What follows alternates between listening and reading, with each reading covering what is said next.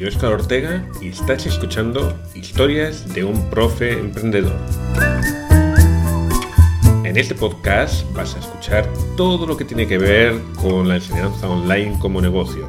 Así que si tienes un poquito de alma emprendedora, continúa escuchando. Vamos.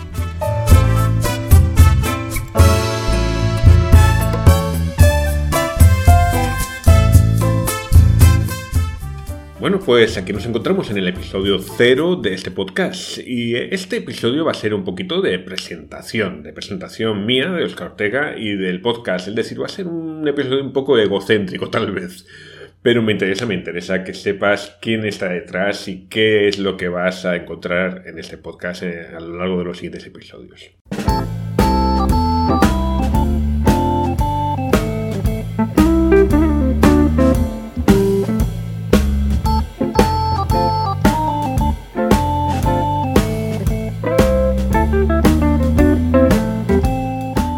Se llama Historias de un profe emprendedor, no eh, por, casualidad, sino porque este podcast va, a ir precisamente de eso, de historias. En principio historias mías, pero historias, o mejor dicho, historias que te voy a contar yo. Pueden ser historias mías, o pueden ser historias de otros colegas, o pueden ser historias de famosos, pero todas ellas que tengan que ver con emprender y que de todas ellas se puedan sacar lecciones aplicables a nuestro negocio, que es el de emprender como profesores online de cualquier tema. Yo soy Oscar Ortega, como ya lo he dicho varias veces, pero me gustaría presentarme un poco más formalmente. Muy bien, ¿y qué te puedo contar sobre mí? Bueno, pues yo soy el autor de la página unidiomacadavez.com y de otras páginas soy cofundador, como por ejemplo de didaski.com y de cómo ser profesor online.com. De acuerdo, pero para llegar hasta ese punto, hasta ser el autor, el fundador, el cofundador, etcétera, de, estas, de estas páginas y, lucrarme eh, de alguna forma, de forma directa o indirecta a través de ellas, bueno, pues la historia no ha sido fácil, no ha sido directa, no ha sido de repente me he levantado con ganas de hacer esto y de crear este negocio y lo he creado y ya está. No, ha habido, hay una historia por detrás y es una historia que hoy en el episodio cero me gustaría contarte relativamente rápido. Es una historia sobre mí, claro, lógicamente. Bueno, todo esto comienza cuando yo tenía unos 13 o 14 años. En ese momento que la mayoría de los jóvenes no saben lo que son, ni para dónde van, ni lo que quieren hacer en el futuro, pues yo tampoco, realmente. Pero sí que de repente vi que nació una idea en mi cabeza. No sé de dónde salió, he de admitirlo. No tengo ni la más remota idea, pero me di cuenta que quería dirigir mi propia empresa. He de admitir que con esa edad no tenía ni la menor idea de lo que eso significaba. Y ya digo que no, no sé cómo, cómo salió, cómo entró esa idea en mi cabeza, mejor dicho. El caso es que, bueno, con 13 o 14 años, mi objetivo de vida era crear una empresa. ¿Y qué ocurrió? Bueno, pues como suele ocurrir con muchos de, este, de estos sueños, a no ser que seas un cabezota y persigas tus sueños de una forma trabajada y esforzada, pues lo que ocurrió es que no, salió nada de ahí. Me dediqué a estudiar, eh, estudié varias cosas, al final me decanté por la informática, eh, me convertí en informático. Mi primer trabajo, eso sí, fue como profesor de informática, pero como profesor, y de hecho toda mi vida durante informático, mientras que he sido informático, la he dedicado de una u otra forma a enseñar. Es decir, mi, primer trabajo fue profesor, sí, pero luego cuando me convertí más en programador o en otras labores de la informática, continué de forma alternativa o de forma paralela, mejor dicho, en labores de formación de diferentes personas, de diferentes tipos y de diferentes materias. ¿Qué ocurrió? Que, al final me aburrí. Sinceramente, mm, un día me planté me planté y dije, Oscar, ¿esto es lo que quieres hacer para el resto de tu vida? ¿Te ves con 50 años, con 55 años, haciendo lo que estás haciendo ahora? Y la respuesta fue un no rotundo, enorme, gigantesco. Lo cual me provocó una situación personal horrorosa, porque cuando solo sabes hacer una cosa, o piensas que solo sabes hacer una cosa, y, ves que esa cosa no te apetece hacerla por el resto de tu vida, pues llega, llegan malas cosas para tu cabeza, para tu cerebro.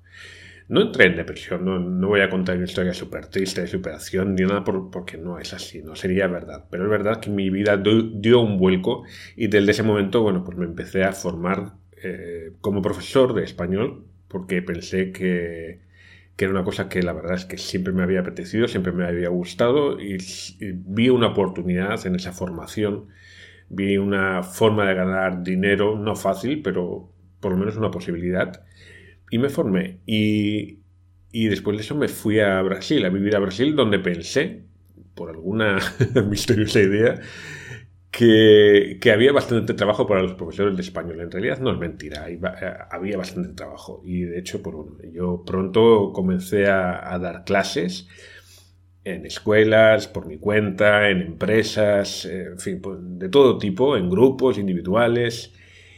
Y pues bueno, pues muy pronto tenía mi, negocio de, clases presenciales que me daban para vivir, en este caso para vivir junto a mi pareja, ella también hacía lo mismo y sin ningún problema.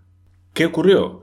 Bueno, no nos llegamos a cansar de las clases, para nada, todo lo contrario, pero eh, sí que nos entró de repente unas ganas enormes de vivir en otros lugares. En ese momento estamos viviendo en Brasil y decidimos mudarnos a Europa para poder conocer un poco mejor este continente. Y sí, yo soy español y conozco, conocía en ese momento bastantes cosas de Europa, pero no las conocía todas y tenía bastante interés en conocer más. Y mi mujer, que es brasileña, pues no la conocía o, o la conocía menos. En ese momento había hecho algún viaje, pero poco más.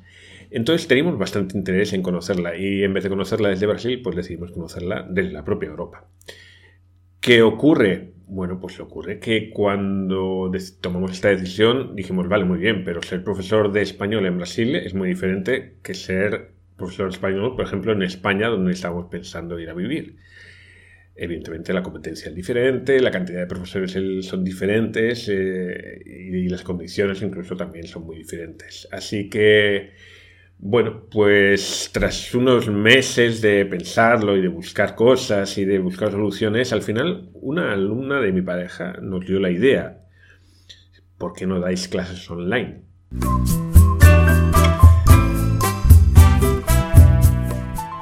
Fue muy curioso que fuese una alumna la que nos diese esa idea porque yo tenía mi pasado informático, eh, mi mujer es y, era profesora, eh, y yo también, claro. Entonces, juntando esos dos temas, hubiese sido fácil pensar en, dar clases online. No en vano, de hecho, eh, mi, pareja ya estaba dando un par de clases online, pero solo por curiosidad, por saber de qué se trataba eso de dar clases online, si había diferencias o no. Una, cosa curiosa. Nunca nos lo habíamos planteado como algo serio, como algo que pudiese darnos dinero suficiente para vivir de ello. Pero llegó ese momento en que queríamos vivir en Europa y dijimos, ¿cómo? Bueno, pues vale, vamos a intentarlo con las clases online. Y comenzamos. Y comenzamos dando clases online. Eh, fue mucho más complejo de lo que esperábamos en muchos sentidos. Pero la realidad es que pronto tuvimos nuestro grupo de alumnos que nos permitió comenzar a, vivir de, de, dar las clases. Tengo que admitir que no fue fácil, pero tampoco fue extremadamente difícil. Es que estamos hablando de 2011-2012, una época en la que todavía dar clases online, por lo menos como español, pues no, o como brasileña en el caso de mi mujer, pues no era una, profesión muy habitual y por tanto no había demasiados profesores de idiomas online. Por lo, cual, a pocos eh, alumnos que existiesen o a pocas personas que existiesen con ganas de, aprender idiomas, nuestros idiomas, no lo teníamos muy complicado. Eso es verdad. Pero también había que estar ahí, claro, y había que hacer las cosas bien y había no solo que dar las clases, sino que mantener a los alumnos dándoles clases y mantenerles contentos. Esto fue todo un reto porque desde luego teníamos una gran experiencia de años en la, en la enseñanza de, idiomas, pero no online. Y de hecho yo me acuerdo muy bien de, mi primer alumno online, me duró unas cuantas clases, la verdad, pero yo no estaba para nada satisfecho de la calidad de mis clases. Así que, por muchas razones, no, no, me, no hablo de didácticamente, que eso no, no, cambia o apenas cambia respecto a las clases presenciales, pero bueno, en muchos aspectos, desde la organización hasta la forma de llegar al alumno, en fin, no, no, no estaba totalmente satisfecho. Y nos pusimos a tomarnos en serio en nuestra profesión. Eh, nunca, por mucho que, realmente éramos emprendedores y por mucho que teníamos nuestro propio negocio, nunca nos habíamos visto como emprendedores. Esa es la realidad. Éramos profesores online eh, en ese momento y antes profesores presenciales y ganábamos dinero con eso, punto final. Pero no nos veíamos como emprendedores, aunque realmente lo éramos. Pero en ese momento tuvimos que ver la realidad y ver, vale, no es solo una profesión muy bonita que nos gusta, eh, que, la, que creemos que la hacemos bien, sino que además es nuestra forma de vida y nos la tenemos que plantear en serio. Tenemos que ser de verdad emprendedores, tenemos que llevar esto adelante de una forma profesional. Y a partir de ahí comenzaron muchas cosas, muchas dificultades, pero que se tornaron en soluciones y gracias a eso, pues bueno, pues después nos dedicamos a, otras cosas como a orientar a otros profesores y, ayudarlos y crear el grupo de, Facebook de profesores online y, todas estas cosas. Bueno, ¿por qué, ¿por qué, te cuento todo esto? En realidad, no, eh, yo, yo, he dicho al principio que era un, este episodio cero era un poco de golatra por hablar del podcast y por hablar de mí, pero en realidad y yo quiero que con cada historia que voy contando, sea mía o sea de otra persona, saques algunas conclusiones, tus propias conclusiones, ¿de acuerdo? No las mías. De aquí me gustaría contarte algo, y es que esta historia lo que demuestra es que, en mi caso, pero yo diría que en la de la mayoría de los emprendedores, y por supuesto casi en la totalidad de los profesores online, las cosas llegan poco a poco, llegan con una serie de dificultades, de ocasiones ganadas o perdidas de remontadas, de superaciones, de, momentos críticos, de momentos eh, alegres, hay de todo. No es una historia lineal, es una historia con muchos altibajos. Y eso te va a ocurrir a ti, quieras o no lo quieras. Y por mucha orientación, por mucha ayuda que tengas, cada historia de cada emprendedor es totalmente diferente. Lo que yo tengo claro es que yo te voy a contar mis historias en, este podcast. Te voy a contar las historias de otras personas, de otros profesores, de otros empresarios, pero te las voy a contar para que tú saques tus conclusiones de ellas, porque cada historia es muy diferente. Yo no me podría nunca comparar con, con Elon Musk o con Steve Jobs o con Mark Zuckerberg por muchas razones, pero sobre todo porque cada uno de ellos y cada uno de los pequeñísimos emprendedores que no son nada conocidos, tienen detrás su propia historia, sus propias dificultades y sus propias soluciones.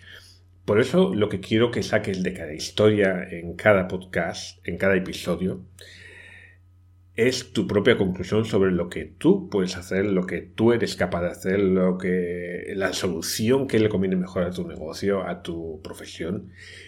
Y quiero que lo pienses bien, porque yo no soy ningún gurú yo no te voy a decir cómo hacer las cosas, porque principalmente no existe eso, no existe una fórmula mágica para convertirme en profesor online y vivir de ello para siempre.